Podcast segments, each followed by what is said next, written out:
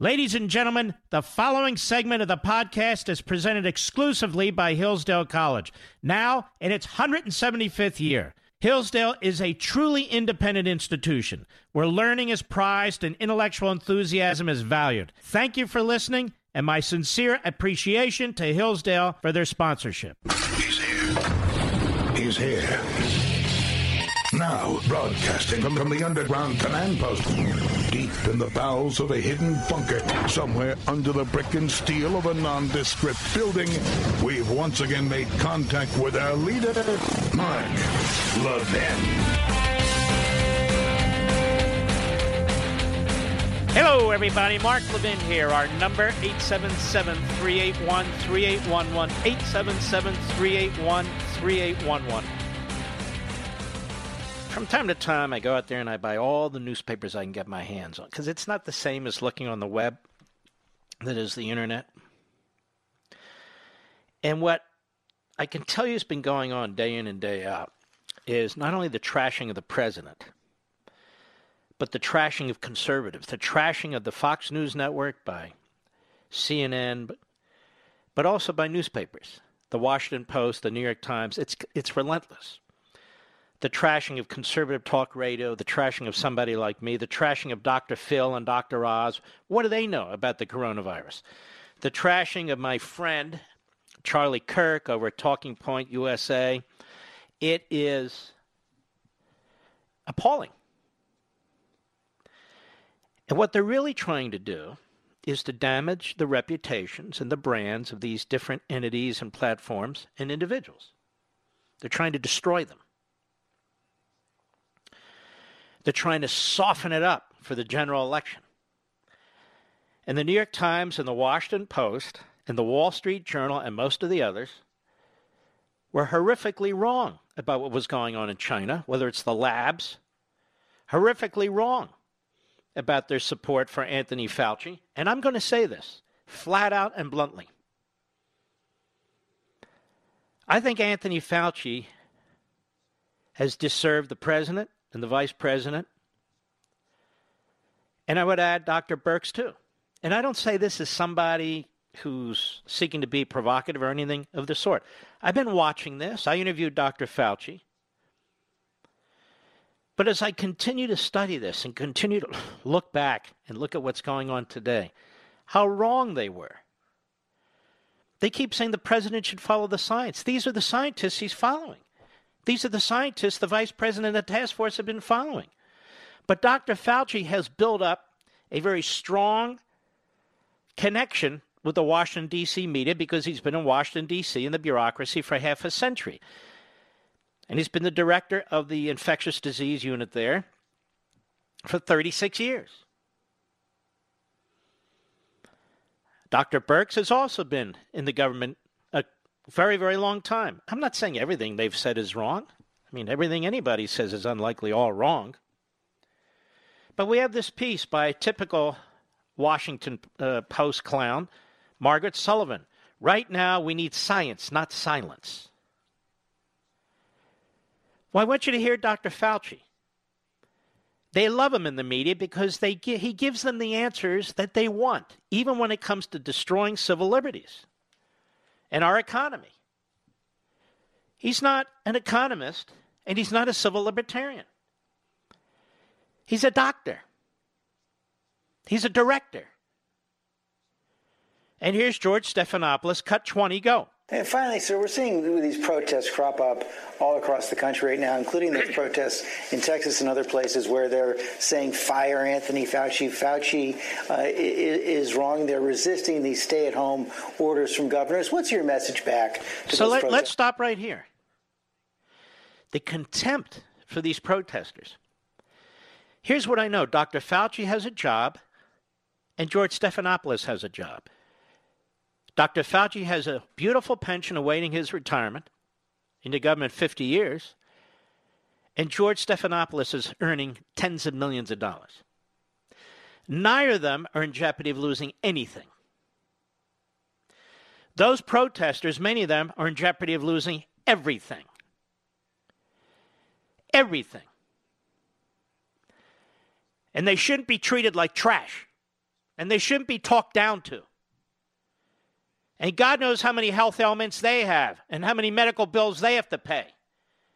In addition to making sure food is put on the table every day, and a roof over their head, and their vehicles work, and on and on and on. These are real families. Protesters. They never talked about Antifa this way or Black Lives Matter this way, and or any of Barack Obama's friends, you know, from the terrorist domestic underground in this country. But Americans, like the Tea Party movement, just trash the hell out of regular, hardworking Americans who make this country work. Go ahead. Yeah, yeah. I mean, I, I, I think you know the, the message is that clearly this is something that is hurting from the standpoint of economics, from the standpoint of things that have nothing to do with the virus. But unless we get the virus under control, the real recovery economically is not going to happen. Now let's stop right here. This this is this is fortune cookie joke pablum. Unless we get the virus under control. Unless we get the virus under control, you see, ladies and gentlemen, the economy has to suffer. People have to suffer. Is that the choice? Is that true? Why isn't he challenged by George Stephanopoulos? There's a hell of a lot of scholars, experts, brilliant men and women who say you can do both. But from the beginning, Fauci never believed you can do both. First, he downplayed the virus. He's the doctor. We all listen to him. Everybody took his lead including the Washington Post, the New York Times, CNN, MSNBC, CBS, ABC, NBC, AP, Reuters, they all took Fauci's lead, and they were all wrong. And then they genuflect. When Fauci says there could be hundreds of thousands of fatalities, then they regurgitate what Fauci says. No serious investigation in any of this. They complain to Trump there aren't enough tests.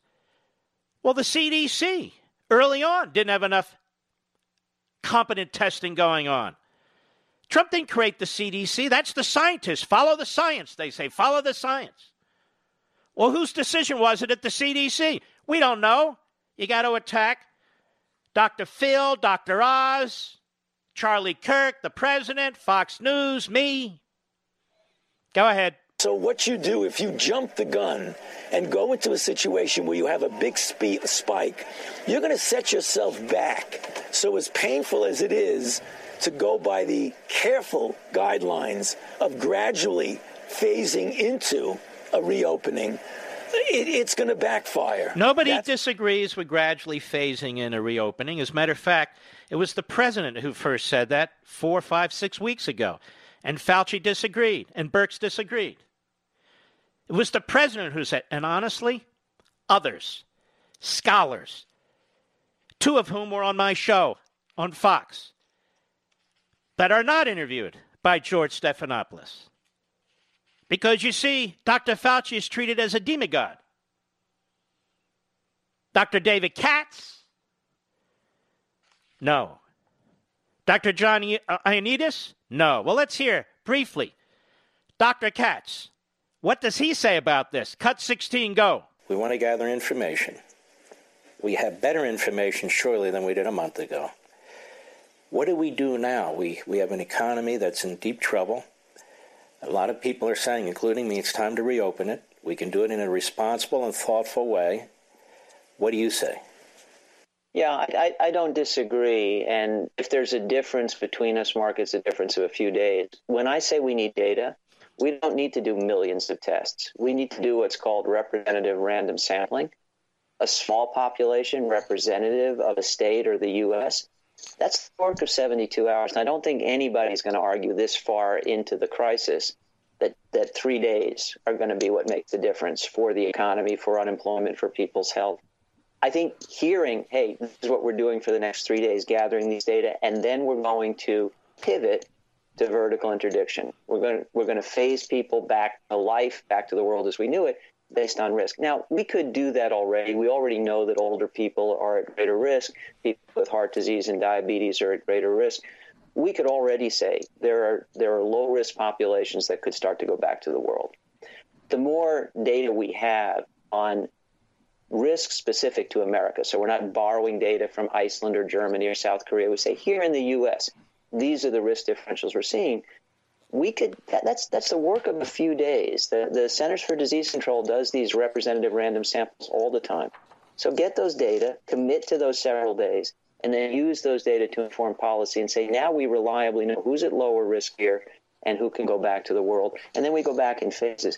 And, and one of the things we haven't talked about, Mark, and it's really important, is we've got to go back to the world if we want the world back before there's a vaccine, which is 18 months away or two years away. We don't know. You know, it's just a hope that we could have a vaccine in 18 months. It could be much longer. The only other way to get back to the world as we knew it is to develop herd immunity. Now, stop here. Here's the problem Dr. Fauci and Dr. Birx have not created herd immunity. And so they've sort of they're sort of boxed in and they've sort of boxed in some with the president who's trying to break out of this box to his great credit. And that is, as he'll explain what herd immunity is, and you've heard it before, but you've heard it because he wrote about it six weeks ago in the Wall, in the uh, New York Times. The more people infected with this virus who are not part of these uh, at risk populations, the elderly and, and people with comorbidities, the better. The better because you create antibodies, you create immunity. And so those people can't spread anything. And there's a certain significant percentage of the population, if that occurs, if that occurs, then they can interact, uh, interact with uh, older people and people with comorbidities. Uh, in the vast majority of cases, without a death occurring as an example or some horrific event. But because of the Fauci plan and because of the Birx plan, we don't have that, which is why we might have a second slam. I want you to listen carefully to this brilliant professor, epidemiologist, among other things. Cut 17, go ahead. Exactly what is herd immunity? It's in your article from five weeks ago, yeah. too. And why is right. that very, very important for society? What is that all about? Well, you know, one of the things we're hearing about in the news now, Mark, is well, Singapore did so well, but now they're starting to have a, a resurgence in cases, or South Korea the same. Yeah, that's what'll happen if you lock everybody away from everybody else. Kind of wait until things get better, and then let everybody out into the world. The virus is still out there we don't have antibodies we'll just get it later i mean if we if all you do is flatten the curve you don't prevent deaths or severe cases you just change the dates stop to... did you hear that and i fear that's what fauci at least in part has done and Birx that's very very important what he just said. And fauci all but admits it. You're changing the dates, you're pushing it off because you haven't had this herd immunity. We've talked about this for weeks, but it's important you heard from the man who wrote about it first five or six weeks ago. You've now pushed off this immunity, this widespread, broad immunity, where people build antibodies. You've pushed it off to a later date. So you've changed dates. And so when Fauci says, look, we don't want to open the economy, and then all of a sudden, you know, we have this big burst of the virus again, because he, in part, his formulation has helped to create that potential situation. Go ahead. Do that. So, how do you prevent that? You really only have two options. One is a vaccine. Well, scientists are doing the best they can, but it's many months away. And the other is herd immunity. Herd immunity is when people who are prone to the milder versions of this infection get it, get over it, make antibodies, and are immune. So let, let's say I do that, and let's say you don't. Well, I represent a roadblock on your behalf when it comes to coronavirus because if I have antibodies, I can't get it, I can't give it to you. And so it doesn't matter whether you're vulnerable. You and I shake hands, you don't get it from me. When enough of us have made antibodies at the population level, there are enough dead ends that the virus just can't get through the population. It finds it harder to get to a host where it can survive and it dies out. That's herd immunity. The, the numbers of us that need to have antibodies vary with the properties of a given contagion, and we're learning what the properties of this particular contagion are. That also needs to come from data. But it looks to me like that is the best way to get to a place where grandparents can once again hug their grandchildren. And, you know, I, I have 80 year old parents. My mother doesn't want to get coronavirus and die. She also doesn't want to die of something else before ever again being able to hug her grandchildren because she's still waiting for a vaccine. Herd immunity gives us a much more proximal way to get back to life in the world as we knew it. So you see, I'm live here, ladies and gentlemen, and alive. Um, the Fauci Birx plan does not allow for herd immunity. If there is some level of herd immunity, it's almost by accident. It's in spite of this policy. And I can understand early on when they didn't have enough data. Everybody shelter at home. But they've had enough data now for about three, four, almost five weeks. These scholars saw it, another scholar you'll hear from after the break. And I had encouraged the administration several weeks ago on my social sites to add Dr. Katz and, as you'll hear soon, Dr. Ioannidis to this task force to balance out Fauci and Birx, who get no critical examination of any significant kind from the media. For instance, this Washington Post piece attacking Dr. Phil and Dr. Oz by Paul Farhi and Elaine Izadi. Why haven't they talked to Dr. Katz or Dr. Ioannidis or a host of other doctors who are highly qualified in viruses, in epidemiology, in statistics? Why not talk to them? Well, they don't want to. That's why. I'll be right back. Mark Levin.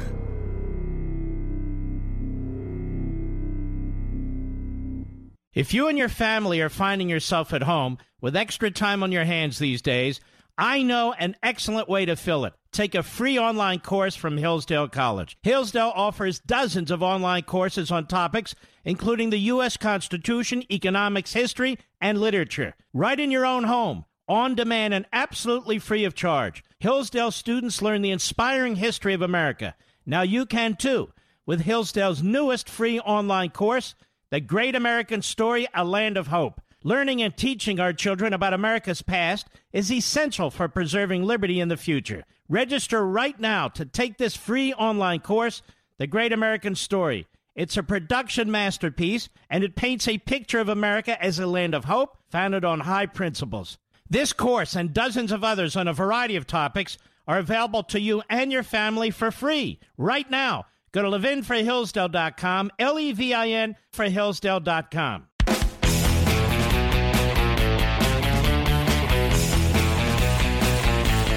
So, what is the reason the media do not give Dr. Katz the attention they give some of these other doctors? He's highly qualified. He's president of the True Health Initiative, founding director of the Yale Griffin Prevention Research Center. He's a specialist in preventative medicine and public health. He is a world renowned uh, epidemiologist. He has written in many, many publications, including the New York Times. And he wrote his piece on March 20th, six weeks ago. How come he didn't get the attention? How come George Stephanopoulos doesn't interview him? Or Wolf Blitzer? Or others? Or if they do, it's a hit and miss. In other words, it's it's so fast you can't catch it. Why, is he crazy too? When I returned, a gentleman I found at a very obscure site called statnews.com that other hosts now on cable and radio have uh, awakened to. That's John Ioannidis. By the way, both these doctors said the fatality rates were never going to be as high as, as Fauci said.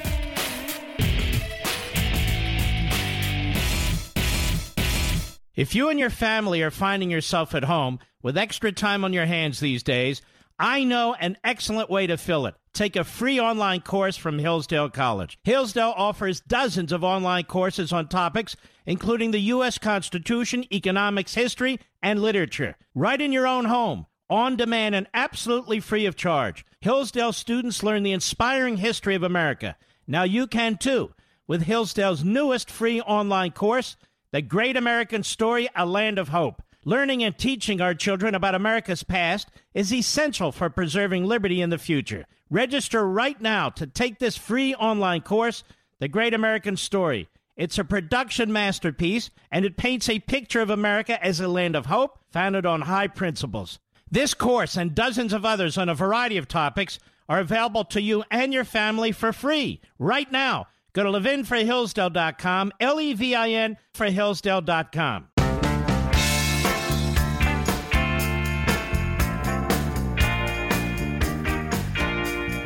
Americans meet to defend liberty and defeat tyranny. Call the Mark Levin Show now at 877 381 3811. By the way, I want to congratulate Buck Sexton. Is that how you pronounce his name? He's here and there. He's on, I believe, WOR opposite me, and he's getting crushed. No offense, nothing personal. But I understand uh, he found the MIT, the MIT uh, study uh, that I found from um, a friend who was uh, connected to the effort, uh, which we discussed at some length on Friday, and I posted on my social site. So I want to congratulate him. On Saturday, I understand he he posted it too. Wow, what a sharp guy! It's not hard to go on my sites. A lot of people do and see uh, see what's there. I try to put good information on there and also my very uh, terse comments, depending on who it is. But that's exactly the sort of thing I, I try to explain that if you're interested in getting into this business and succeeding in this business, there are ways to do things and there are ways to do things. Now, John Ioannidis, we talked about him a long time ago and his piece that he wrote on March 7th. Excuse me, March 17th. It's a long time ago. Professor of Medicine and Professor of Epidemiology and Population Health, as well as Professor of Biomedical Data Science at Stanford University School of Medicine, uh, of Statistics at Stanford University School of Humanities and Sciences, co director of the Meta Research Innovation Center at Stanford, Metrics at Stanford University. Now, you would think that this gentleman had the cred to be contacted by Good Morning America, by the Today Show, I don't know what the hell the CBS show is called. Does it matter? By CNN and MSLSD and all the rest. But no, he's not. This guy's a brainiac. Katz is too. In this area, this guy is, is, is second to none. Second to none. And yet, he's absolutely ignored by the Fauci media I want you to hear this again. It's it's quite short, but it's important. From Life, Liberty, and Levin last night. Dr. John Ioannidis of Stanford. Cut 18, go. The best data that we have now suggests that it's not one out of 30 or one out of 100 people who get infected who will die. It's probably in the range of one in a thousand. All right, stop there. So one in a thousand, by my calculation, is one tenth of one percent. I have been saying for month, well, over a month, six, seven weeks, that the rate of fatality put out by Dr. Fauci and Birx and the information they were presenting publicly didn't make any sense to me. It's not because of my philosophy, it has nothing to do with political ideology. I walk through this with you folks day in and day out. I don't need these left wing goons who pretend to be reporters to say I'm protecting this one or protecting that one. I'm not protecting anybody politically. I'm looking at these numbers, they don't make sense. But apparently, for the media, whatever Dr. Fauci says and whatever Dr. Birx says makes a lot of sense, particularly if it means fundamentally transforming America. And I'm going to get to that next hour because that's what they're rooting for. And they've been rooting for it. That's why they're trashing Trump, who is following the science, following his scientists. Problem is, the science hasn't been settled until pretty much now. Go ahead. And we also know that there are some types of people who are at much higher risk than others. Most of the population has minimal risk. It's in, in the range of uh, dying while you're driving from home to work and back. Now, stop. If you have a top scholar and expert who is saying on a national television program that dying from this virus for the non at risk populations is in the range of dying while you're driving from home to work and back. Isn't that important to know? Isn't this why people are protesting? Isn't this why people are furious with losing their jobs and their businesses? Isn't this important? Of course it is. But the New York Times, which tried to censor the Holocaust, is trying to censor this. The New York Times, which was a mouthpiece for Stalin through Walter Duranty, has its mouthpieces for these people, Maggie Haberman, among others. They don't want to know the facts. These are not, these reporters are not science reporters, they're not health reporters, they're political reporters who are spewing politics. That's why they're attacking Dr. Oz. That's why they're attacking Dr. Phil. That's why they're attacking Fox, me, conservative talk radio, anyone who disagrees with them. They disagree with themselves from two months ago. They disagree with Fauci and Birx from two months ago. Why don't they pay attention, try and follow the data, listen to other scientists, scholars, and experts, and try and actually figure out what's going on and inform the American people rather than their disgusting pablum? Go ahead. However, very elderly individuals, people who have severe underlying diseases, in the hospital in particular, or in nursing homes, there, there are settings and people who are at very high risk. And these settings and these people we need to protect fiercely and do the best and save lives. However, the original expectation that we'd, we'd be seeing tens of millions of dying individuals, that's not happening. Now, I'm not a mathematician. I'm a constitutional lawyer, and there's a big gap between the two. Um, you say one in a thousand. You're saying well under one percent. Is that one tenth of one percent of the of the of the population that actually has the virus? uh, will pass away as a result of the virus or in connection to the virus? So, this is also an open question because uh, uh, for the data that we have a little bit more mature and detailed information, like Italy, that has already gone through the peak of uh, their epidemic wave, we realize that 99% of people who die with uh, this virus have other reasons as well to die. Uh, on average, they have close to three other reasons to die. Uh, on average, uh, they are 80 years old with other comorbidities, as we say. And uh, there's quite some debate on whether. So let's pe- stop there. Did you hear what he said? He's looked at the data in Italy. That's what this guy does. That's what his team does at Stanford. And the overwhelming majority of people who have passed away in Italy have passed away because they have underlying illnesses. Three in, in typical cases. Three underlying illnesses. Go ahead would have died anyhow, uh, if not immediately, you know, perhaps in a few days or a few weeks or, or a few months. In our country, we see a fairly similar picture. We see that uh, people who are disadvantaged, poor people, uh, uh creating even further inequality in the population through COVID 19, seem to be uh, very hardly hit we see that the uh, age at death on average is a little bit lower compared to European countries, uh, in the range of uh, 73 or 74 years old. And we see again lots of comorbidities uh, in people who die with COVID 19. It's very hard to say how many of these people would have died anyhow and how much is the direct contribution of the virus. So, why do ProPublica and National Public Radio and Vanity Affair and the Huffington Compost, the Washington Compost, the New York Slimes, CBS, NBC, ABC, MSLSD, the Constipated News at Oregon, on and on. Why do they resist this? Why do they resist this information? Why do they pretend these men don't, ex- uh, uh don't exist? Cut 19, go. Elective surgery, I've never understood completely what that phrase means. Uh, sometimes, if you don't have quote unquote elective surgery, the outcome can be disastrous for the individual. So, elective surgery, we've said, we're not going to have elective surgeries. So, maybe somebody needs some kind of heart procedure or somebody needs some other critical procedure and they're not getting it. Do we have any data yet on the, on the health fallout from the almost myopic focus on this virus, but the panoply of other very serious maladies and diseases. Now let's stop here.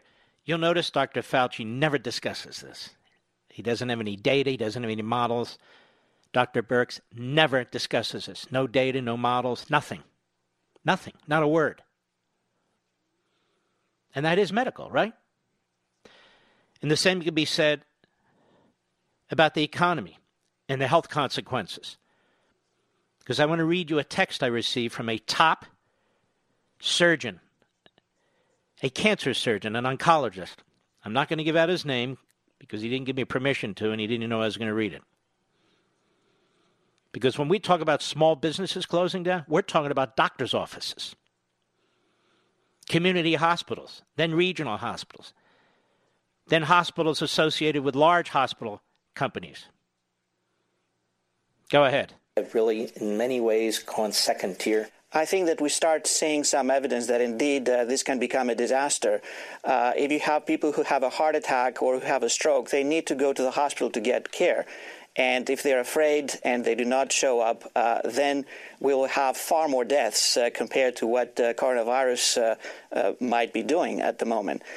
Also, many of the procedures that are essential for handling medical conditions of different kinds uh, have been postponed, uh, kind of uh, set with uh, an open horizon. And uh, we know that for many of them, the timing on when you have the procedure and when you have the medical care could be influential in having the best possible outcome. I think that we should encourage people to take care for medical conditions that are not related to COVID 19 and that we should refocus our health system in trying to take care of these people because they are the majority of the health risks and the health burden. At the same time, we should give a strong message to individuals who have symptoms that are suggestive of COVID 19 not to go to the hospital unless they're very sick. The one situation where COVID 19 does create disasters is when you have people who flock to the hospitals massively with minor symptoms that would not have the need to have hospital care. Then you have the hospital environment being infected. You have physicians and nurses being infected. They infect other people. And then you have what we call a nosocomial infection, an infection that is spreading within the hospital and is killing vulnerable people who are at the hospital. You know, patients, not patients with COVID 19 necessarily, but others who did not have COVID 19 and then they get infected. This we need to avoid but at the same time, we need to make sure that we offer the best care to Americans and to citizens uh, all over the world uh, who currently do not get the best medical care because of the fear and panic of COVID 19. These two experts are not alone. They're not outliers. Quite the opposite. This notion of herd immunity, focusing uh, medical and financial resources on the most vulnerable populations and areas of the country, getting decent data, operating off the decent data, not throwing numbers out there left and right about 1.5 to 2.2 million possible deaths, and then 100,000 to 240,000, then 80,000, now 60,000. That just tells you these these uh, so-called scientists who are advising the president and us don't have their hands on these so-called models and the so-called data. Well, again, these men that I've play, uh, t- uh, introduced you to, David Katz and John Ioannidis, these are well known scholars. And there are others. They're not saying let it rip. Did you hear any of them say let it rip? They said take care of the populations that are vulnerable, but you must allow society to, to, to function. And you can have certain rules in place, but ladies and gentlemen, you and I, we're the people of this country. We have the final say. When you're in Michigan and your idiot governor says you can't buy seeds in order to grow vegetables in your backyard, or you can't buy paint to paint your house, or you're the idiot governor of Maryland, Hogan, who's going to fine you $5,000 if you don't wear a mask in a grocery store. He's not basing that on real science. Well, he's letting criminals out the back door, I might add. Or you hear these Democrats, mostly Democrat governors, and these weak kneed Republicans, a handful of them, what do we have governors for? What do we have state budgets for? They know how to get testing done. They don't even have to do the testing. They they just have to acquire it. The testing, the ventilators, the hospital beds, none of them are ready. They all demand that the federal government provide it. They all demand that you and I pay for it. that we pay for their small businesses, that we pay for their unemployed, that we do this, that. The hell's the point of Larry Hogan? Or the idiot in Michigan? Or the idiot in Albany? And on and on and on. What's the point? And then when you say, well, the president's going to open the economy, federalism. They don't believe in federalism. They believe in opportunism. I'll be right back. Mark Levin.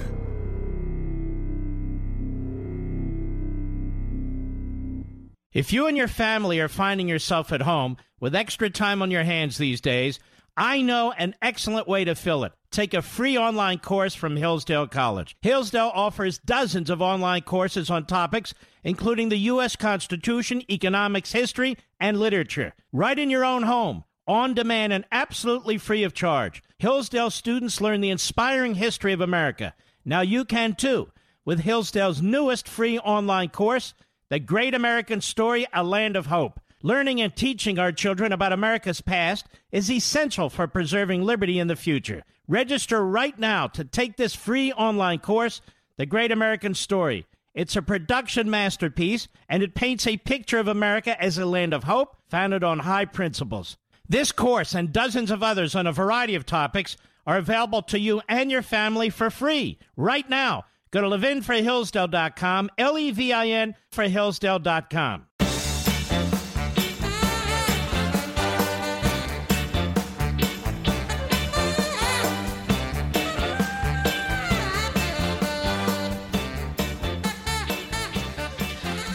I'm also. You know what amazes me? A lot of crap amazes me, unfortunately, the stupidity that exists all around us. But here you have this guy, Larry Hogan, the governor of Maryland. You have this clown Northam, the governor of Virginia, and others saying, we don't have enough testing kits. Have any of them consulted either of these two doctors? Ioannidis or Katz? No, they haven't. Because they'd learned something. You know what they'd learned? This phrase representative population sample testing. So you take a subset of a larger population, and these guys are experts at this. And you look at the various elements and properties, that is what you're trying to, to determine. Trying to get an answer. It's a method of sampling, it's a scientific method of sampling. It's done all the time. You don't need to test everybody in Maryland. You don't need to test everyone in Virginia. You don't need to test everyone in New York.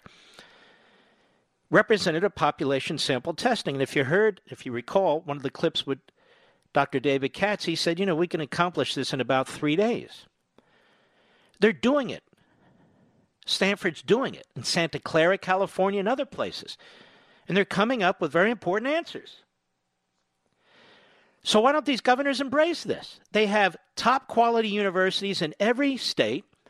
You've got the University of Maryland, you've got Johns Hopkins in Maryland, you've got UVA, Virginia Tech, uh, William and Mary. You got top quality colleges and universities in the state of Virginia. Same with New York, of course. Same with California. Why aren't they doing it? Representative population sample testing. Nobody goes out and samples an entire country of 320 million people. We're never going to have enough tests for that. Certainly not in the short run. So they keep barking up the tree again, like with ventilators and beds. We don't have enough tests. We don't have enough tests. We don't have enough tests. We don't have enough labs. Same, same one. Same chicken littles when it comes to equipment and testing. It's unbelievable. You don't need a test for every person in your state. It's all right. I've got a lot more, folks. This is the point of the spear. We know the other hosts are listening and going on my social sites. You don't need to bother with them. I'll be right back.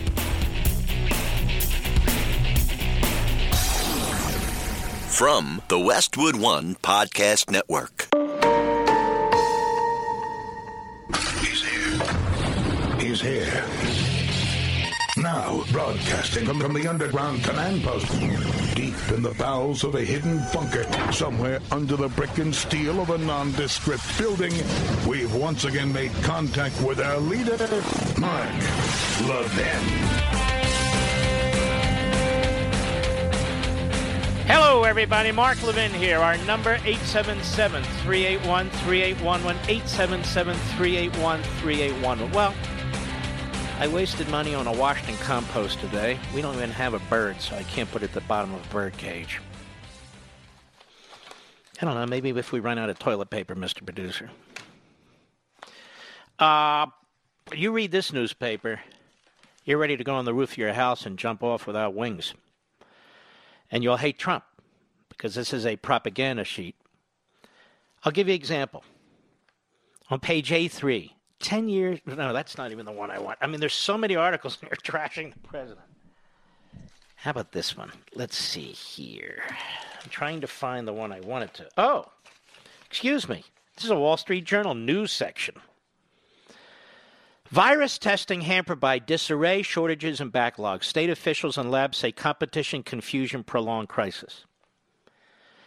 Ladies and gentlemen, in a period of six to eight weeks, we are in a third iteration of virus testing that has gone from not a Q-tip, but a long, you know, a long Q-tip type device where you have to get all the way back into your nasal passage, which is extraordinarily uncomfortable. And then you have to wait a day, sometimes two days, for the results. To one that Abbott has developed, it basically is a Q tip. You don't have to shove it to the back of your nose, up the nasal cavity. And you can have an answer anywhere from 5 to 15 minutes.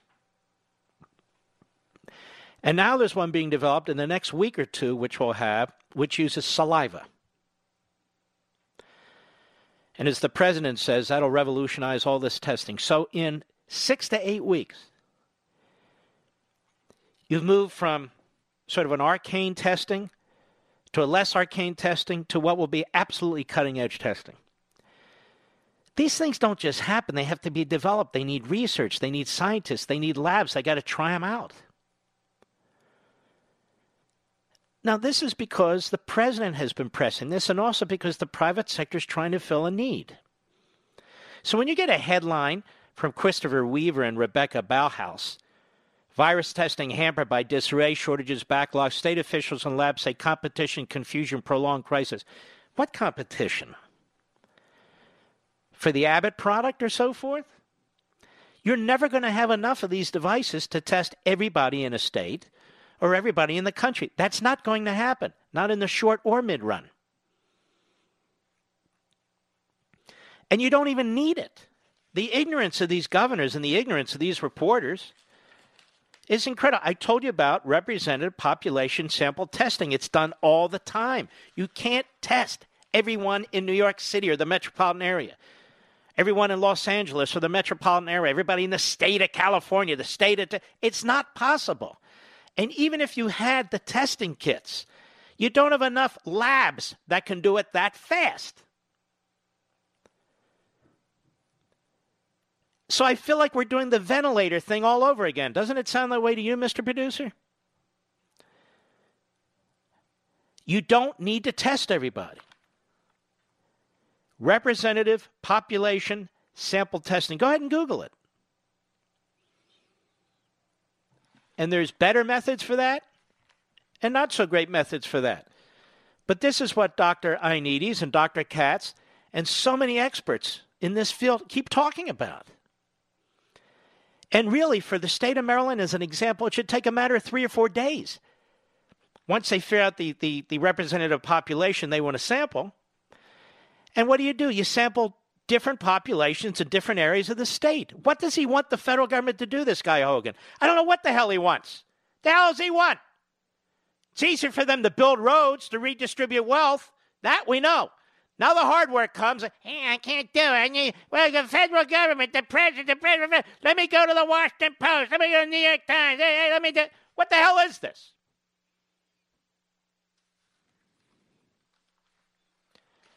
It's incredible. Now, ladies and gentlemen, I'm educated in the law. I'm not educated in any of this. All you have to do is read it, self educate, examine it, bring in the doctors, talk to the doctors. This is what we do here. They're telling you what needs to be done.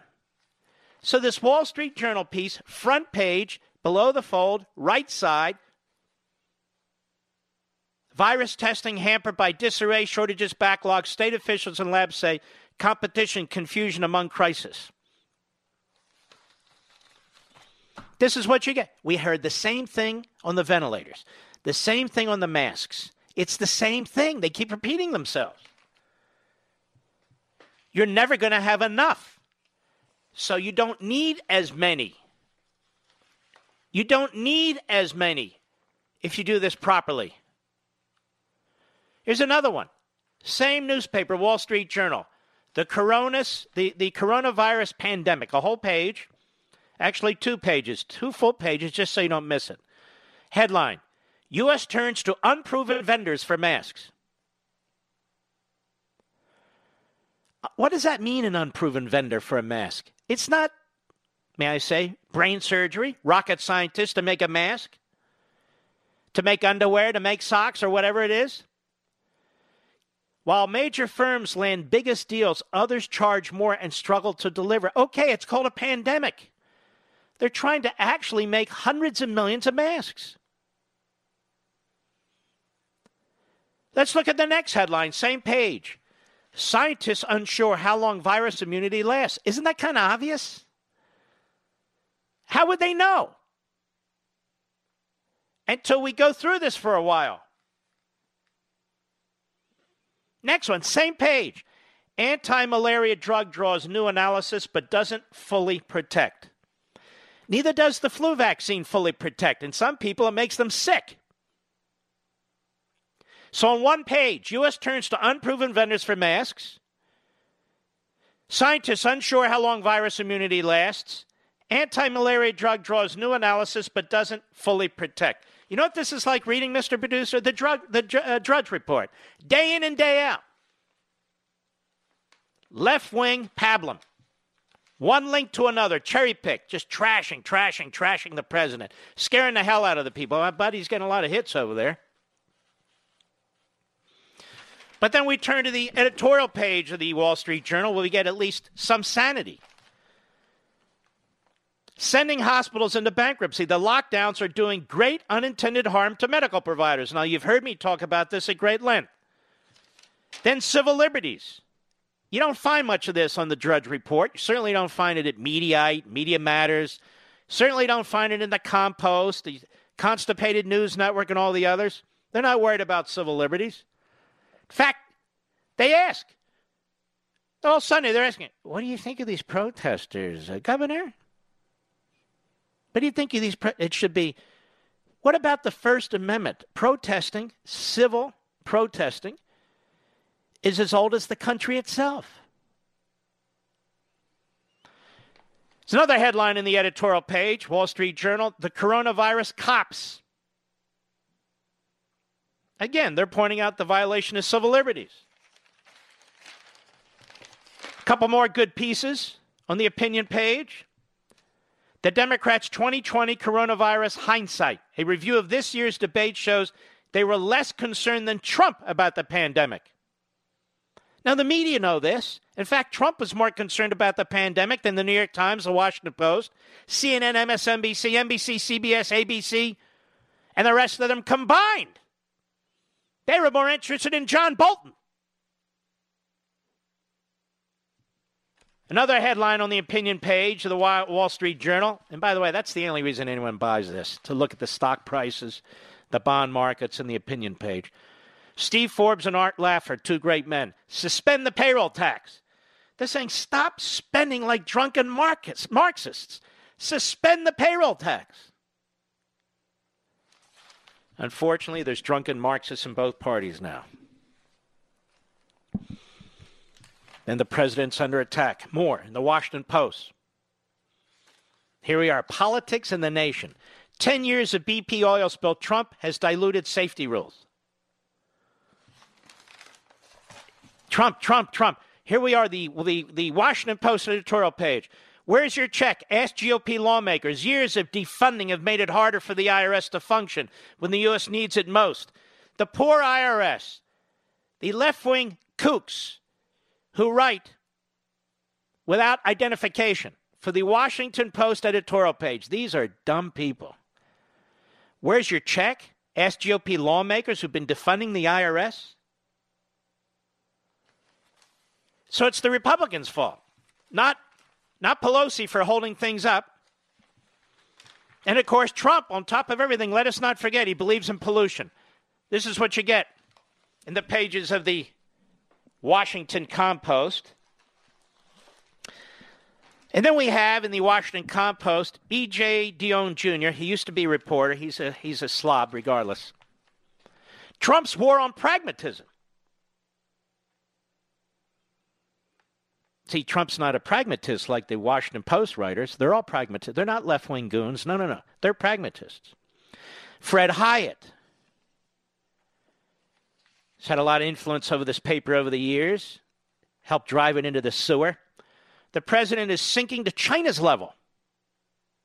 Th- this is the propaganda in and around Washington, D.C. So Trump's war on pragmatism. The president is sinking to China's level. I'm surprised they didn't cite Thomas Friedman or or Mike Bloomberg, who love the communist regime in China, or at least did. And then there's one, only one, news and opinion page, rational piece in the whole newspaper by Robert J. Samuelson, who's been writing a long time. He's not left wing, he's not right wing, he is what he is. And I want to talk to you about what he's written when we return. I'll be right back. Mark Levin.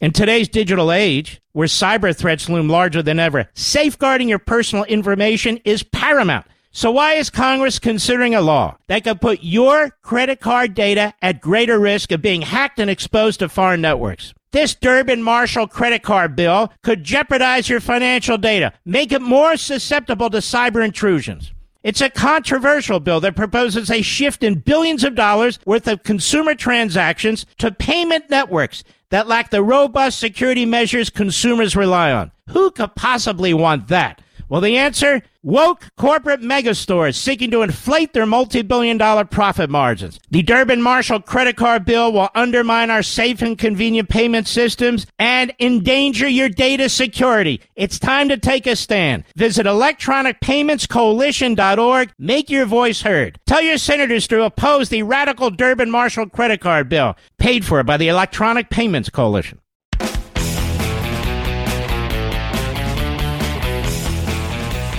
Probably have to play a little bit of music tonight just to calm me and us down a little bit. So, this Robert Samuelson piece in the Washington Compost who will do the necessary spending? Where's the demand to come from? Listen, this is important. We talked about this last month. It's fine to talk about opening the economy, but if we can't answer this question, and for now we can't, that is, who will do the spending, then the outlook is bleak. It implies a weak recovery or worse, a depression like stagnation with massive joblessness. Who will do the spending needed to pull the economy from the gutter? Consumers aren't a good bet. High unemployment has spread fear and anxiety among the newly jobless, 22 million over the past month, and among those whose neighbors, parents, children, and coworkers have been fired. They're likely to be stressed emotionally and restrained in their spending. Now, I want you to keep something in the back of your mind as I read this. This is why you open the damn economy and stop spending all this money. What about business? The country could use an investment boom, but this too seems a long shot. For starters, all those frightened workers are also cautious customers. They don't represent the strong demand that would cause firms to undertake major expansions. There's another problem. Spending by firms in risky sectors, think shale, oil, or airlines, has contributed to the economy's overall weakness.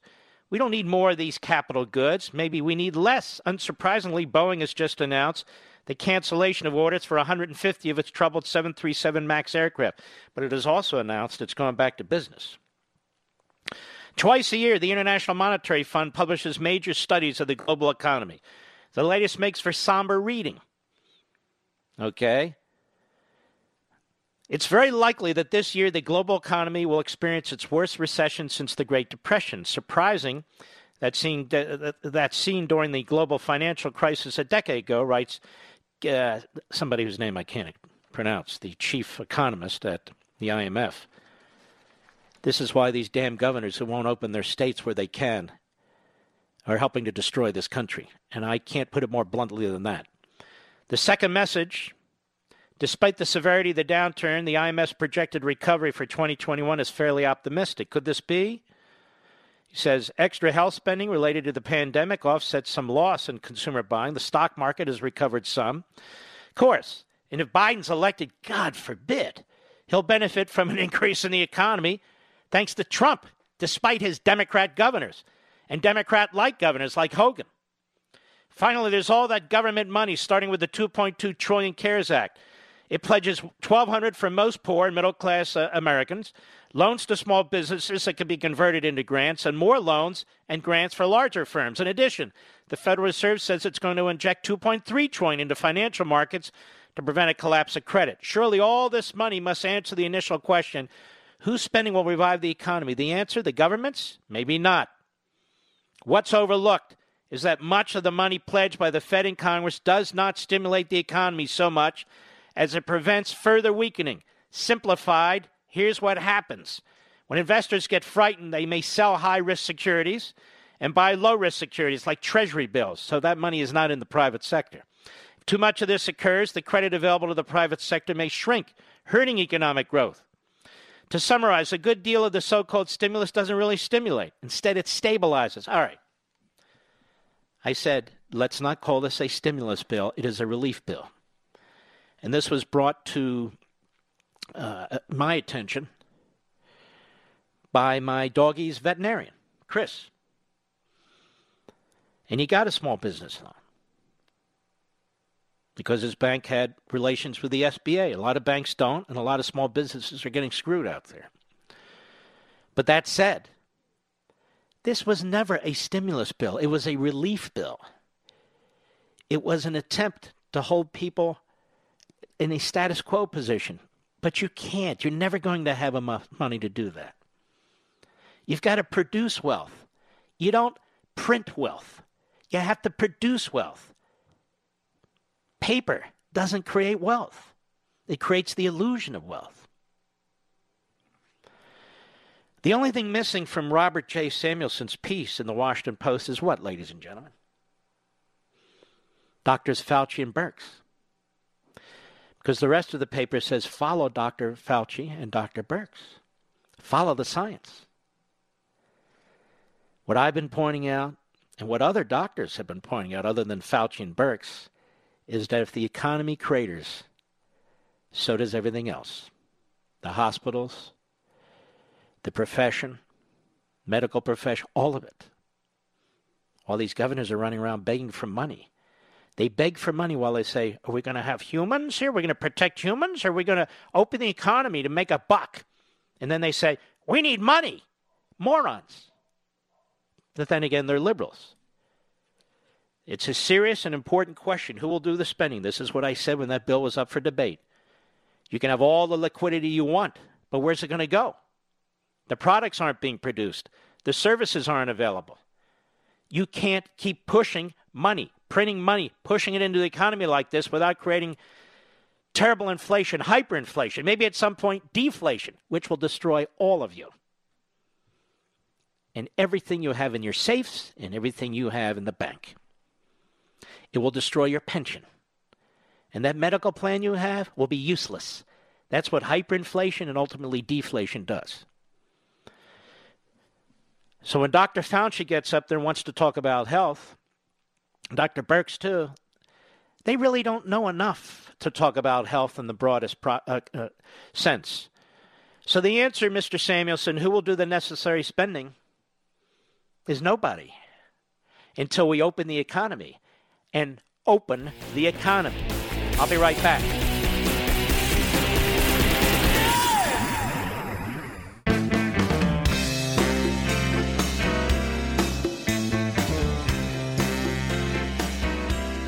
Levin, America's Paul Revere. Call him now at 877 381 3811.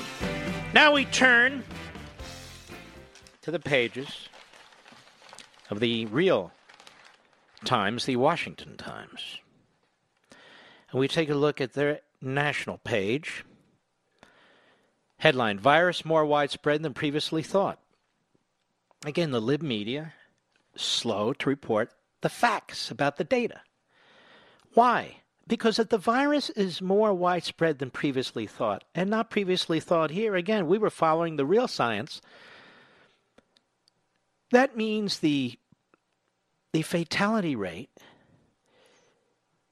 in terms of the overall population and in comparison to other horrific illnesses is small. It's definitely under 1%. I think I said this a month ago. I don't know. It's been so long. We now have over 41,000 poor souls who've died from the coronavirus as reported to the government. It might be a smaller percentage than that or a number than that, uh, given the form that they put out on March 24th that I talked about and every major newspaper ignored. The coronavirus is the fallback code that goes into the reports to the federal government by doctors and hospitals on fatalities. And Dr. Birx said as much uh, a week or 10 days ago. And the fatality number, it's been pretty obvious now for some time, was not going to be anywhere close to what Dr. Fauci and Birx were suggesting early on with their bad information while they were looking at China and other countries rather than at the numbers in our country. But now the numbers are without question. Stanford study finds many carry antibiotics. This is Dr. Ioannidis' uh, group. A groundbreaking study by Stanford researchers indicates that far more Americans have been infected with the novel coronavirus and now carry the protective antibiotics, a sign of possible immunity. This is why this doctor is ignored. This is why his team is ignored. That is great news. And I would tell Governor Hogan and Governor uh, uh, Klansman here in uh, Virginia and Slow Cuomo up there in New York, I would tell all three of them and the other uh, and the others. This is as a result of selected testing. Of scientifically determined testing. And this is good news. And there's another report out today that has found the same thing. So it is good that more and more people had this and didn't know it or had minor effects and now have the antibodies, that is the immunity. This is a very, very good thing. Next item at the Washington Times, protesters put pressure on governors to reopen. Now, these protesters are under attack by the Sunday shows, by media personalities, all of whom have jobs, all of whom make an incredible amount of money.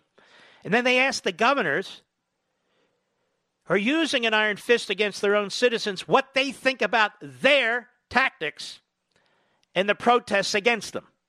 It's the damnedest thing. It's incredible.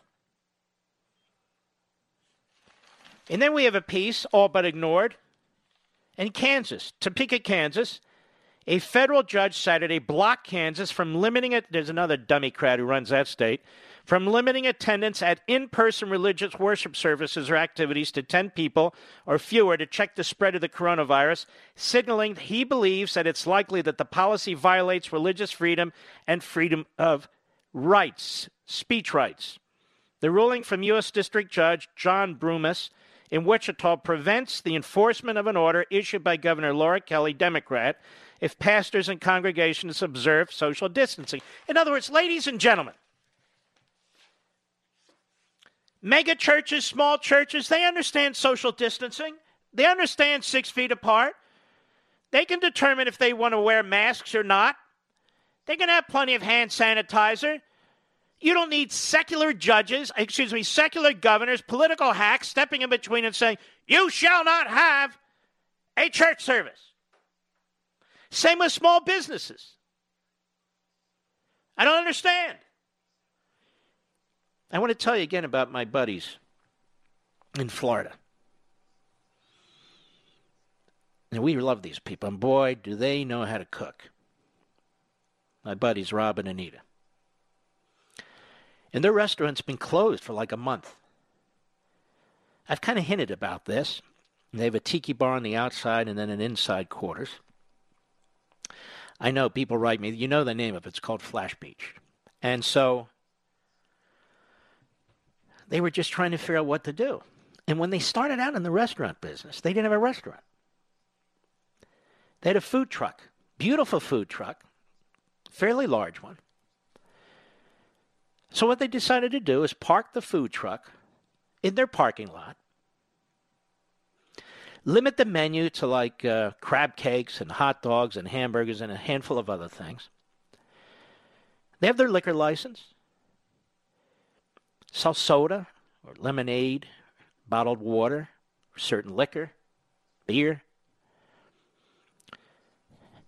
Spread tables 10 feet apart, not many of them, and also allow people to, you know, purchase things and leave, which is most of the business.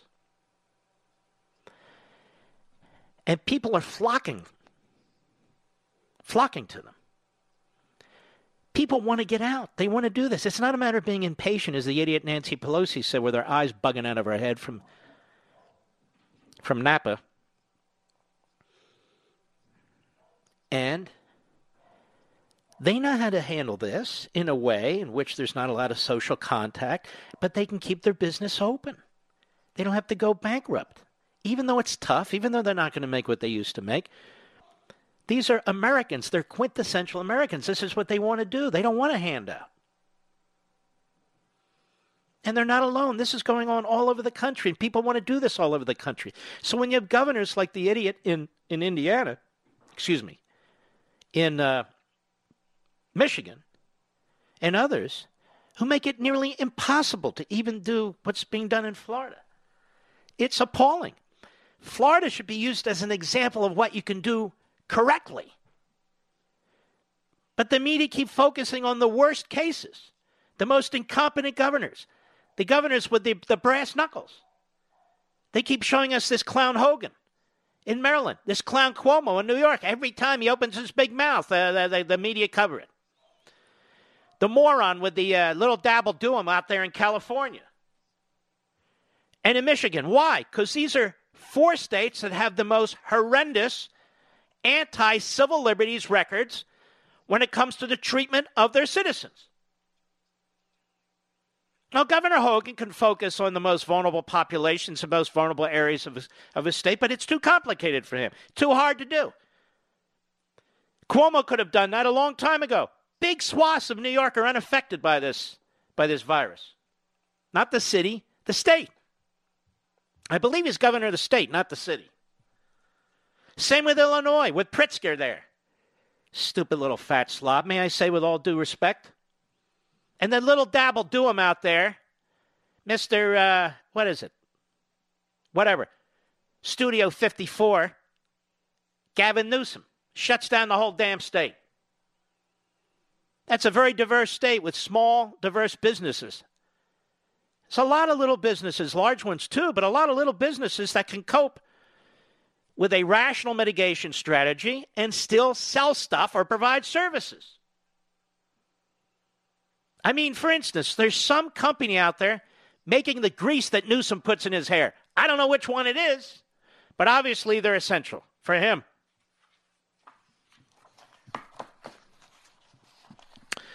You know, we all shop online, but did you know you can make online shopping even better? And you can save a hell of a lot of money and you can with Honey. Honey is the free online shopping tool that automatically finds the best promo codes and applies them to your cart. Just download Honey to your computer and shop on all your favorite websites as you normally would. Wait a few seconds for Honey to scan its database of all the working coupons on the web, then watch your price plummet. I mean, I'm giving you a lot of ideas here. We have great sponsors on how to save some money. Honey works on nearly every online store, including Walmart, Target, Home Depot, Macy's, Etsy, and a lot more. And not using Honey, you're literally passing up free money. It's 100% free to use. It's 100% free to you, and it installs in just a few seconds. Plus, it's backed by PayPal, so you know it's secure and reliable. Get Honey now. How do you do it? And get it free. Join honey.com slash Levin. Honey.com slash L E V I N.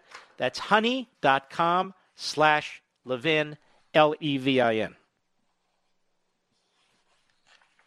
By the way, in the next hour, we're going to have Charlie Kirk on because he's being smeared by the New York Slimes. Now, right on the front page, Turning Point USA. Now, Turning Point has been a sponsor from time to time on this program. That's not why I'm having him on.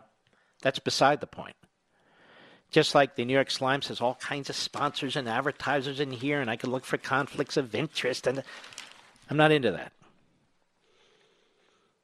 But we're gonna we're gonna let Charlie have his say because they all but suggest that he and his group is anti-Semitic. I'm Jewish. My wife is Jewish. Charlie's a dear friend. Nothing could be further from the truth. They talk about him putting words in Trump's mouth. Nobody puts words in Trump's mouth. So you can see the reprobates who write this thing. Matthew Rosenberg and Katie Rogers. Two buffoons.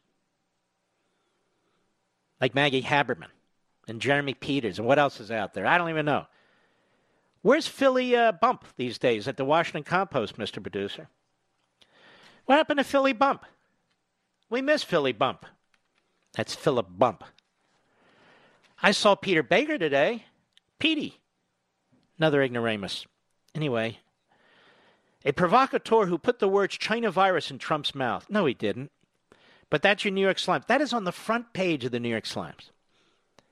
On the front page of the New York Slimes. Isn't that kind of shocking?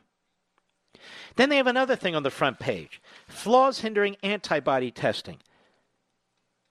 Article is by Steve Eder, Megan Chwoe, and Apoorva Mandeville. Where did they get these? What, what kind of. I, I don't even know. Anyway, if that is their names. Isn't it amazing? There you have three quasi or proclaimed reporters. Not proclaimed by the profession, self proclaimed. Not one of them could contact any serious doctor. This Stanford group that's doing this testing on antibodies. And there's another group today that's doing it. What kind of article is this on the front page? It's a lousy article. It's an attack Trump piece. Look at this. We can't get the antibody testing. Everything's so confusing. You know, we can't get the test for the virus. We can't get the anti. And of course, Trump's as bad as China over there in the Washington compost. And uh, Trump's not a pragmatist. And Trump, Trump, Trump. I believe it's called the coronavirus, isn't it, Mr. Producer? And then you turn to the inner pages of the New York Slimes. Oh, this is fun. Opinion second uh, section. Headline A decade after Deepwater Horizon, rolling back regulations ignores the lessons from the country's largest oil spill. This is all about Obama, really. Then we have Charles M. Blow. Really, his name ought to be Blowhard. This guy's a puke. Stop airing Trump's briefing, says in a typically totalitarian way, allowing disinformation to appear as news. Really? I think that's what we define as the New York Slimes. Then we have this Bernie Sanders center page on the op ed section. Our broken system laid bare how a pandemic forces us to rethink our values. Yes, of course. The CDC didn't have the tests, so we must centralize our government. The blue state governors are incompetent boobs, so we must centralize our government. And then we can have Nancy Pelosi and Chuck Schumer, maybe even Joe Biden run the country. Now that would be a step up, wouldn't it, ladies and gentlemen? A combined IQ of negative 14. And then we have Barry Berke, special counsel to the House Judiciary Committee during the impeachment of President Trump. Trump has learned nothing. Thanks to his acquittal, he thinks he can get away with anything. So, this is why so many of your friends, neighbors, and people on TV are as sickeningly ignorant and stupid as they are. This is their paper of record, followed up by the Washington Post. Can you imagine reading this in the Washington Post every day? Of course, you're going to hate Trump. You're going to hate your country. You're going to hate your fellow man. You're going to hate capitalism and the Constitution. Oh, yeah, you're going to hate, hate, hate. I'll be right back. Mark Levin.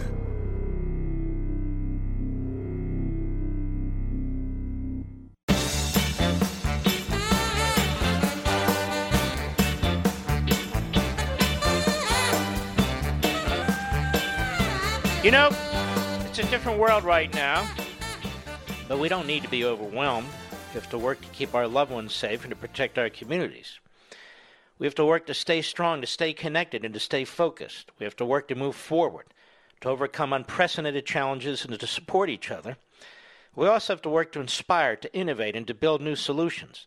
But for all this work, we have to work together. At ZipRecruiter, they're on a mission to contact employers and every day they work with their people. But today is different.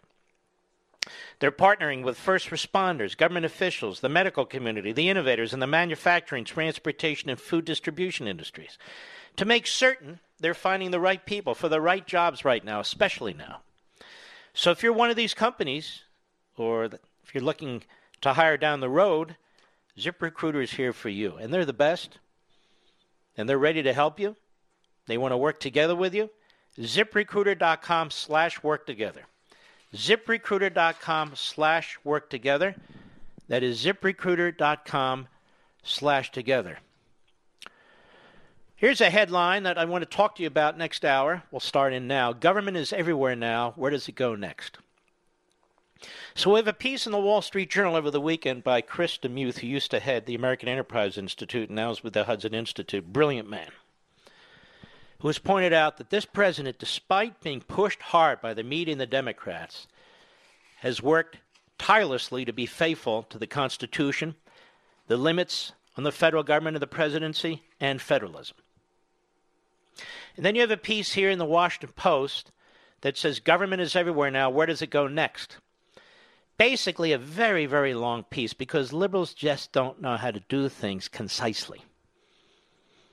I mean, liberals create more carbon dioxide. You know what? They actually create carbon monoxide, come to think of it.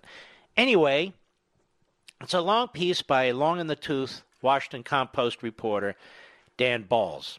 That's B A L Z, by the way. And uh, he's right in many respects, but then again, so is Chris DeMuth. The role of government has changed overnight in ways no one imagined as this election year began, he writes. Balz does. Despite a broad consensus behind his emergency surge in government spending and power, a huge debate over what government does and should lies ahead. And that battle will be waged on terms that could be far different from those that existed before the pandemic. Terms that have held sway since Ronald Reagan arrived in Washington four decades ago, determined to put advocates of a vigorous government on the defensive for the first time since the New Deal. Now, understanding history, in modern history, we've had cycles like this. We had the turn of the last century with Theodore Roosevelt, followed by Woodrow Wilson, where you saw dramatic growth in the central government. Of course, you had the New Deal, where you saw a dramatic growth in the central government. Several decades later, you had the Great Society, where you saw dramatic growth in the federal government. And then with Obama. So the question is, and we're going to answer it what are we doing here? Are we respecting federalism and the limits of the Constitution? Or are we playing democratic socialism? I'll be right back.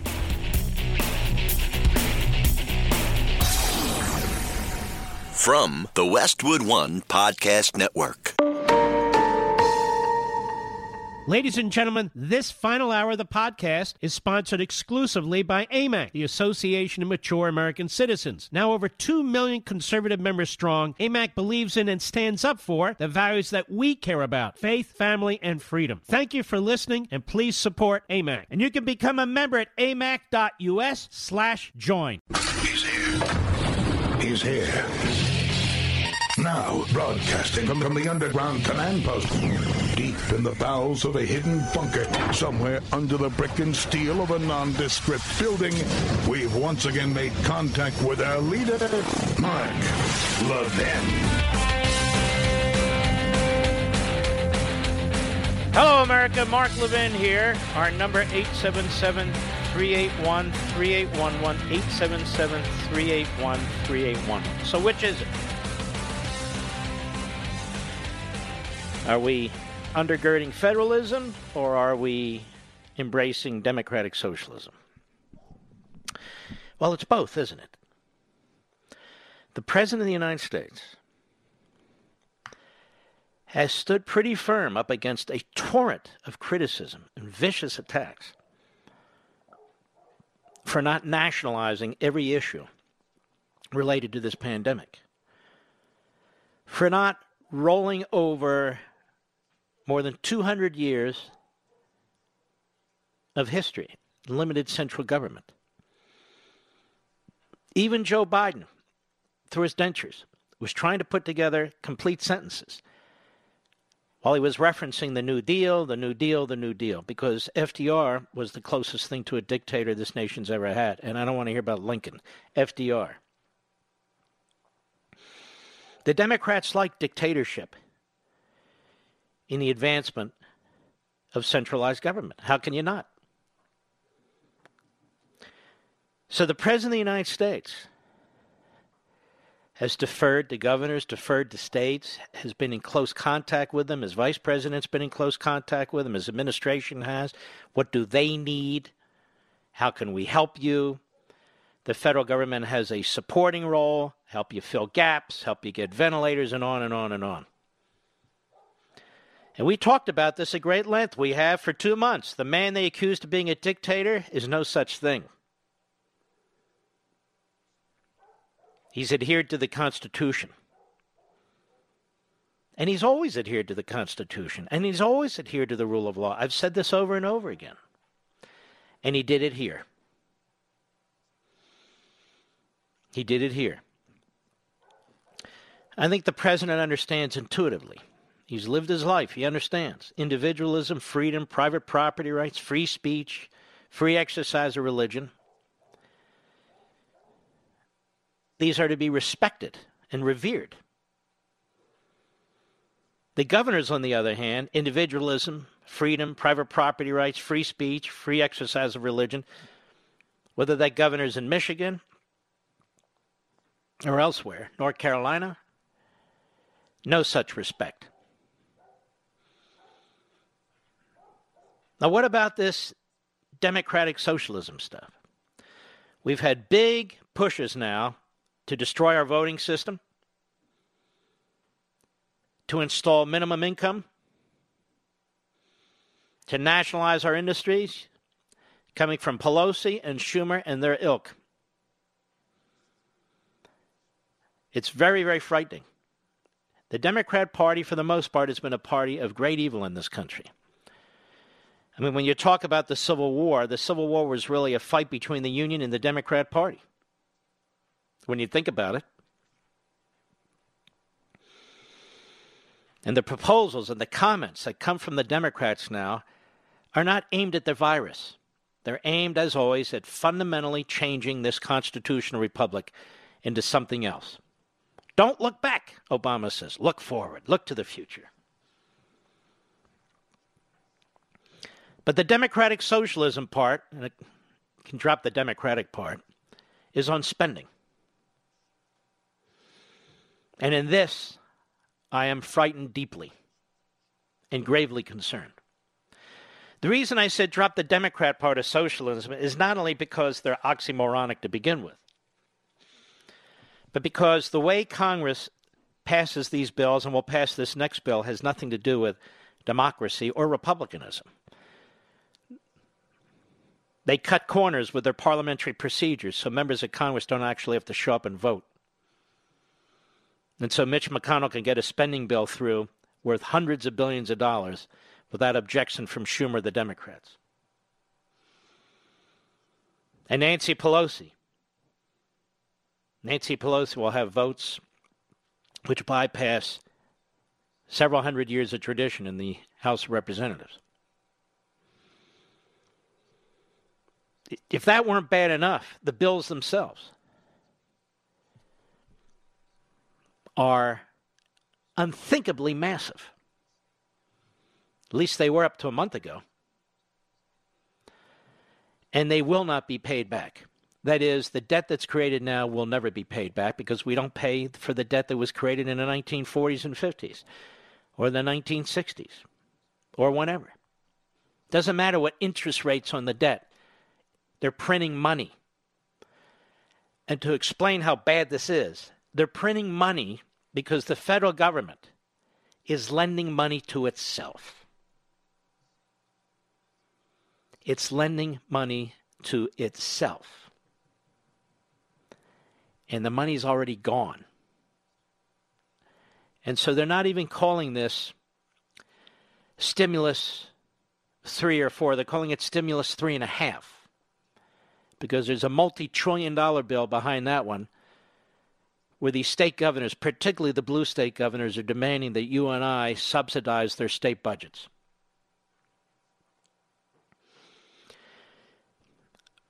This will be the greatest departure from federalism,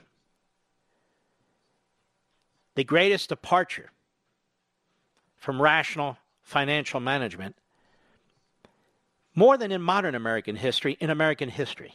And both parties are poised to do it. As I explained a couple of weeks ago, what Mnuchin and the Fed have done is they have essentially nationalized our private capital markets. Ask the mortgage companies what they think about that, and the banks and so. on. The banks are not even independent enterprises anymore; they're appendages of the government, local, state, and federal. So I don't know how you can say with massive debt massive spending, the empowerment of the federal bureaucracy and central government through fiscal and monetary policy that we're not embracing a bizarre form of socialism, but nonetheless government style socialism. And yet, on the other hand, the pr- president deserves absolute credit. He needs to be celebrated for refusing to do what the Democrats and the media have demanded and still demand that he nationalize various industries, that he nationalize all decision making, and that he do things which are obviously contrary to the Constitution. You can call anything an emergency and do whatever you want, I guess. In other words, these Democrat blue state governors and Hogan and a couple of the other reprobates they want Trump to do to the nation what they've done to their state.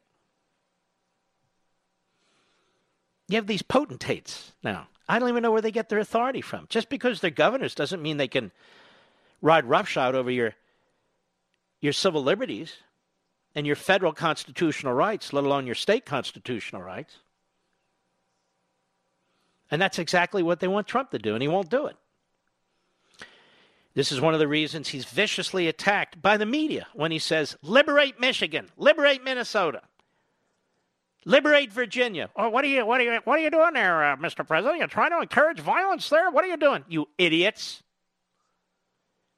He's trying to encourage the opening of the economy so we don't completely bankrupt the federal government, so that our fellow human beings, excuse me, can fend for themselves.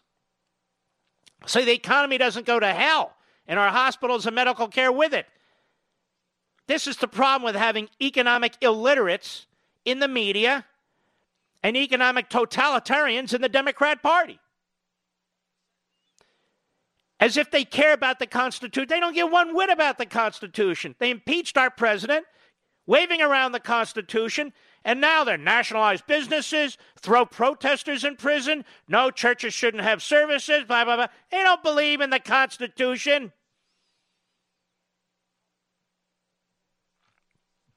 So, to answer the question that I posed, the President of the United States has been strongly supportive of federalism, constitutional federalism. But Congress has been strongly supportive of government socialism. And the president needs to stand up and fight against it every bit as much as he's standing up and fighting against the centralization of what are, in many respects, state decisions. I'll be right back. Mark Levin.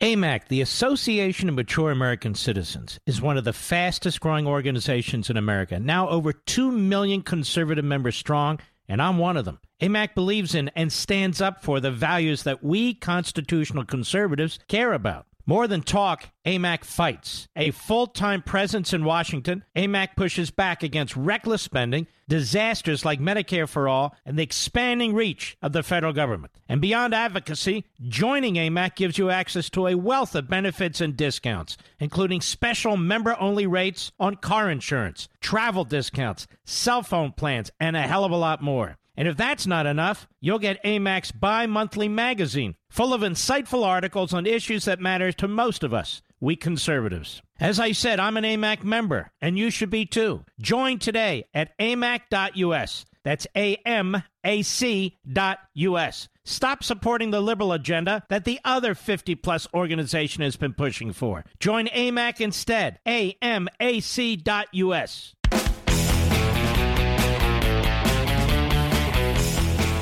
When you look at the front of the New York Times, there's something that's missing. And you would think the New York Times, which covered up the Holocaust for years, would be attentive to this. President Trump didn't forget. Vice President Pence didn't forget. I didn't see this covered on the front page. Maybe it's in deep within the pages of the New York Times, the Washington Post. USA Today, or the Wall Street Journal. As I say, it might be there, but you're really going to have to search for it. Proclamation on Days of Remembrance of Victims of the Holocaust. Issued on April 17 by the President of the United States. I didn't hear this discussed on MSLSD or CNN or anywhere else. President says our nation's annual observance of Yom HaShoah, Holocaust Remembrance Day, calls on all Americans to pause and reflect on the horrific atrocities committed by the Nazi regime against minority groups and other undesirables, quote unquote, in the years leading up to and during World War II. Among those murdered in the Holocaust were six million Jewish men, women, and children who became victims of the Third Reich's unthinkably evil final solution. As this year's Yom HaShoah commences, let us remember the millions of lives extinguished in the Holocaust, including those of Jewish, Polish, Slavic ancestry, Roma, and Sinti, individuals with mental and physical disabilities, gays, political dissidents, and dozens of other groups, and let us reaffirm our commitment to preserving and carrying forward their stories so that such repugnant acts of evil never occur again. This year's observance is particularly meaningful as earlier in the year we observed the 75th anniversary of the liberation of Auschwitz and other Nazi concentration camps throughout Europe. We must never forget the abhorrent anti Semitism, racial hatred, and discrimination stoked by the Nazi regime and its accomplices and enablers that sent countless people to ghettos, concentration camps, killing fields, and death camps. A monstrous system that resulted in the murder of two out of three Jews in Europe and in the imprisonment and torture of millions more. Tragically, far too many Americans of Jewish faith still face persecution. That is why I issued an executive order in December of 2019 to further expand and strengthen my administration's ongoing efforts to combat racist and anti Semitic discrimination. We must always condemn and confront all forms of racial, religious, and ethnic prejudice, discrimination, and hatred, and strengthen the mutual bonds of respect that unite us all as Americans. And during this time, as we mourn the millions of lives tragically lost during this dark stain on human history, we vow to ensure that future generations know the horrors of the Holocaust so that its crimes are never repeated. We also remember the powerful example that countless victims set through the remarkable determination, courage, and devotion. Together, let us resolve to build a society that always vows the sanctity of every human life and the dignity of every faith. In doing so, we will make certain that freedom and liberty always triumph over evil and oppression. Now, therefore, I, Donald J. Trump, President of the United States of America, do hereby ask the people of the United States to observe the days of remembrance of victims of the Holocaust, April 19 through April 26, 2020, and the solemn anniversary of the liberation of Nazi death camps, with appropriate study, prayers, and commemoration, and to honor the memory of the victims of the Holocaust and Nazi persecution by remembering the lessons of this atrocity so that it is never repeated. In witness whereof I have hereunto set my hand this 17th day of April, in the year of our Lord 2020 and of the independence of the United States of America, the 244th year. Donald J. Trump. Do you know I'm probably the only person in broadcasting who even mentions this? And there's the President of the United States. And the Vice President issued a statement as well. Through all that's going on, through all that's going on, issues this statement. I didn't see one from Barack Obama. Maybe Joe Biden released one. I, I don't know. I didn't go to his website. But this president releases one. This is a good man. This is a compassionate man. He's a humanitarian. I look at the front page of the Washington Post. There's not a damn thing. I'm looking at the opinion page of the Washington Post. Nothing on the editorial page. I'm looking at the op ed page on the Washington Post. Not a word. Now that I mentioned it, something will pop up eventually. Then I have a question for all the reporters and so called journalists out there. What is wrong with you? Why do you hate so? Why do you destroy your own profession? Why do you hate this country? Try and push us in a in an alien direction. Why do you follow the New York Times?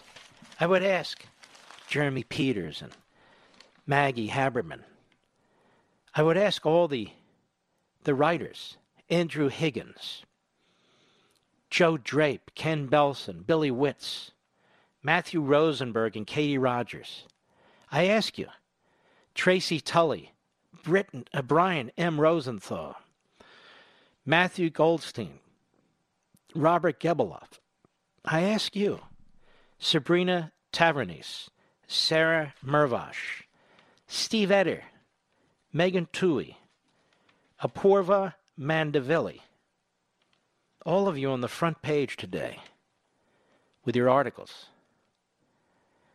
And not one on a Monday. Not one. Nothing in the editorial page, nothing in the op ed page except hate America, hate Trump. Hate America, hate Trump, page after page after page after page. I'm sure Chuck Schumer issued a statement, being Jewish and being from New York. If he did, he did it under cover of dark. Same with Nancy Pelosi. Maybe they issued statements. But this is a proclamation from the President of the United States, who has done more, more than any president, certainly in modern American history, to respect the state of Israel, to support the state of Israel, and I might add, to protect Jews on college campuses in this country and to shine a light on anti Semitism in this country. Shame on the left, shame on the media. I called him in Hanukkah our first Jewish president. Obviously, he's not Jewish, but he is, in many ways, our first Jewish president. I'll be right back.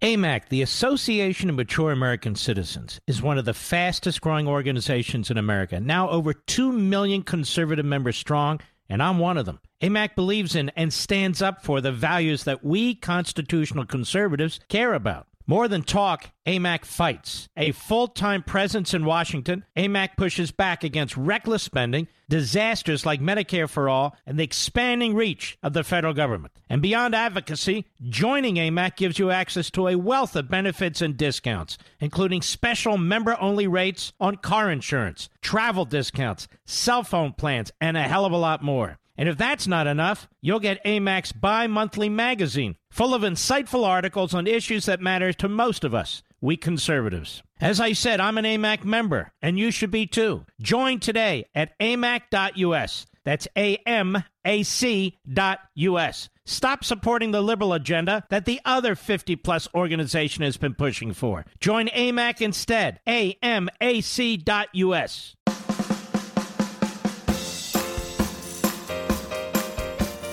Mark Levin, Liberty's General Patton. Call into the Mark Levin Show now at 877 381 3811. Front of the New York Times. The provocateur who put the words China virus in Trump's mouth by Matthew Rosenberg and Katie Rogers. Young leader, fudging facts fuels the right. Charlie Kirk, Turning Point USA. I think they're talking about you.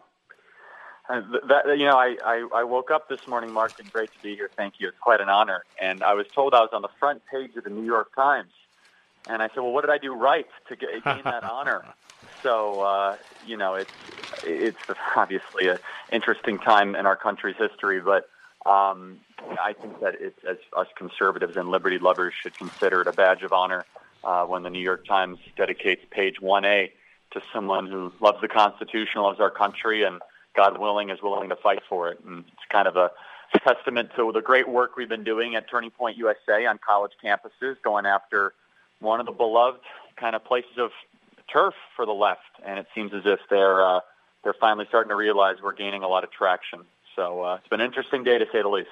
And not only that, you go to the interior page A7. You're the whole page except for a you know an advertisement. The entire page.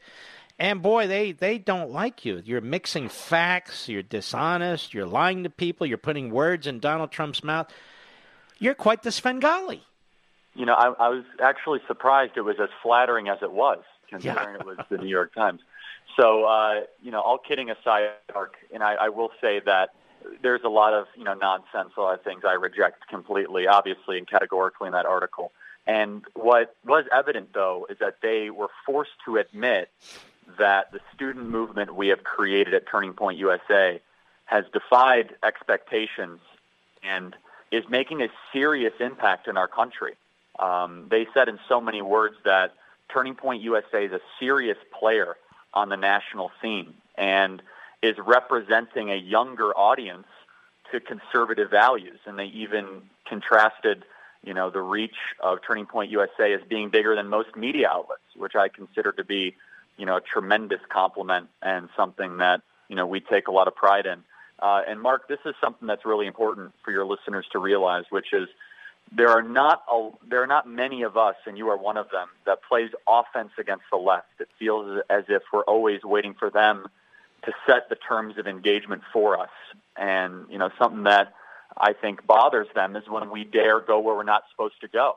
And college mm-hmm. campuses are one of those places that they feel as if they're entitled to an ideological or intellectual or philosophical monopoly.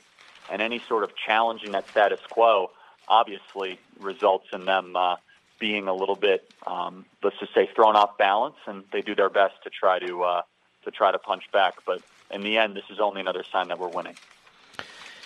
I mean, uh, Charlie Kirk, I'm, I'm, I'm trying to find this again. You have two reporters full time who are obviously going through everything they could find on you except the truth.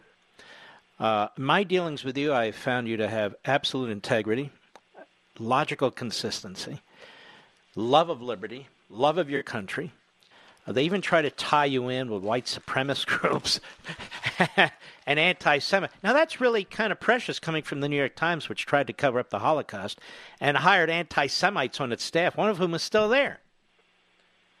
And I, and I would add this talking about you putting words in Donald Trump's mouth. They do that to try and create, you know, a division between you and the president, which is which is the way they work. Nobody puts words in Donald Trump's mouth.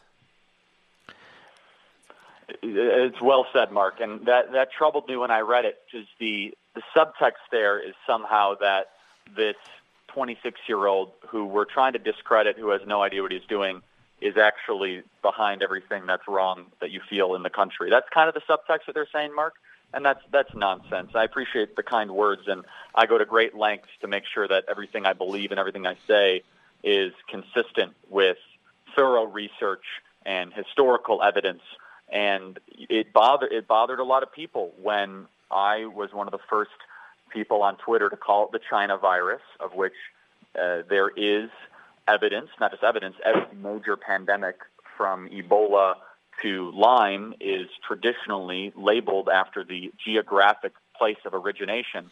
Now, now, Charlie Kirk, you would think the New York Times would understand that since it's a newspaper named after the city in which it's headquartered. And, and they, they also share the values of the place that they Yeah, exactly. And vice versa. Um, and so I, I don't consider that to be controversial at all. It just so happens, and I'm not taking credit for it, nor would I ever, that there was a coincidence that the president uh, did take that tone since that retweet. Um, I will never say or try to put even make the argument that I put words in the leader of the free world's mouth. And I think you're right that it is trying to sow division. And I could tell you that I have had the president's back, and he's had my back, and it's gonna it's gonna stay that way. Uh, well, they we, in in this article, they of course viciously attack you. They attack Hannity, and they attack the president. Who else here? Uh, they attack Don Trump Jr. They attack and attack and attack, and they say um, uh, mixing, matching, twisting facts. Kirk has come to exemplify a new breed of political agitator that has flourished since the 2016 election, and it goes on and on and on. Did these people talk to you? Uh, they did talk off the record to uh, one of our, our individuals of our team. I made the decision not to comment. Smart. Uh, I believe it was I was the right decision, Mark. To be honest with you, and it's a setup piece. The entire and what they wanted is a one or two or three sentence quote or maybe a paragraph to say, "Oh well, well he spoke to Charlie Kirk." Right, and and again, I I'm of the opinion that we are in the age, and you covered this wonderfully in Unfreedom of the Press, which I it really instructed uh, the way I deal with the press a lot, Mark. To be honest, the way I dealt with this piece is that you're dealing with activism. Uh, you're not dealing with journalism. There's a huge difference there, where there is a desired outcome at the outset of the process, uh, where you have activists that are in the journalist realm, and, and that's too bad. And so I, I think that in a lot of different ways, we as conservatives have to realize that we are actually reaching more people than the traditional daily newspapers and the traditional media outlets and circuits. And in a lot of ways, they need our engagement. They need us to interface with them. Um, and so I, I believe I made the right decision um, in in that. And also, I, I will say that I, I found one part to be awfully um, puzzling when they attacked me for spreading disinformation for saying that when Portland releasing criminals will result in rising crime. Yeah, I think it's fair to say, Mark, when you let criminals out of prison, uh, they might end up committing crimes. I don't think that is, you know, that far of a logical leap to make. Well, this piece reads like my Wikipedia set up there, which is so full of crap. It's just it's just appalling. So I want these well, 2 I'll, clown reporters to know they hurt themselves. They didn't hurt you. They look like fools. Well, I'll say one final thing on it, Mark, which is you know it, it's not the correct application of this saying, but it's it could be applied here. Where it's not the total correct, I should say, but beauty is in the eye of the beholder. Where I had many conservatives who are wise to this, Mark, where they said this reads beautifully for you. I I love it. It's wonderful. And really, what they're saying is just the fact they dedicated this much ink to you means that you're on to success for what's best for our country. And so I think that's a positive sign, Mark, about how a lot of conservatives have reacted to this. Um, it's been very instructive for me that um, they they consider you know any conservative that is under that kind of scrutiny by the mainstream press as someone who's succeeding, you know, in the culture war and for the betterment of our country. Well, I would personally recommend you use it for fundraising purposes, and you can thank the New York Slimes for for helping you out and these two clown so-called reporters. And uh, I, I just know people who see you on Fox, who listen to you on this show, who read what you write, uh, what you're doing on the college campuses. That what's been written here is actually the opposite of who you are. But that's the way it works. And the New York Times is a disreputable, disreputable publication. That's why they were going broke until some billionaire from Mexico helped bail them out. Charlie Kirk, I want to thank you. Keep up the good work, my friend. God bless you, Mark. Honor to be here. Thank you so much. You too. Be well. Look how they trash this young man. He's 26 years old. Look what he's built. Look what he's done. These reporters have done nothing. Nothing. Look how they attack him. They could only wish one day that they have a child as, as sharp as this guy as accomplished as this guy. But just remember, they hate Trump. They hate Trump Jr. They hate Charlie Kirk. They hate me. They hate talk radio. They hate Fox. It goes on and on and on their list of hate. They spent more print attacking, think about this, Charlie Kirk today than they spent in three or four years during the course of the Holocaust. And they did this starting on the front page. And it's bad enough that they covered up the Holocaust. They were the literal mouthpiece in America for Stalin through Walter Duranty during 1932 when he was starving the Ukrainians. And they have hired anti Semites, people who've said the most horrific things online. One they removed, one they kept on this Holocaust Remembrance Day. It is such a sleazy operation, the New York Times. You know, when it was originally bought, he tried they tried to the family tried to really make it a profession and a professional newspaper. But it's come full circle. It is really just an anti American, hard left activist newspaper that hires the worst of the reprobates, starting with their 1619 project and now their Destroy Trump project. They're almost siding with the coronavirus against the president when you read this stuff. It's unbelievable every day. I don't normally buy these newspapers. And there's one other point I should make. There's not a dime's worth of difference between the New York Slimes and the Washington Compost. And there's not a dime's worth of difference between those two newspapers and Nancy Pelosi and Chuck Schumer and the Democrat agenda. I'll be right back. Mark Levin.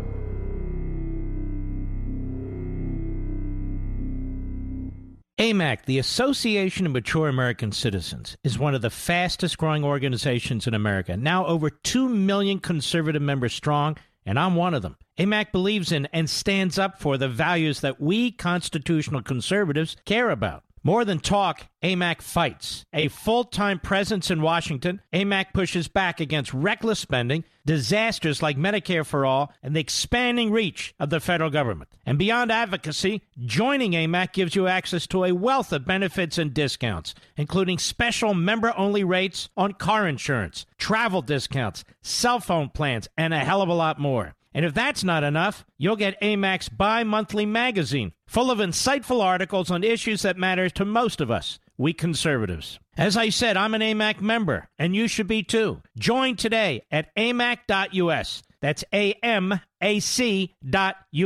Stop supporting the liberal agenda that the other 50 plus organization has been pushing for. Join AMAC instead. A-M-A-C.us.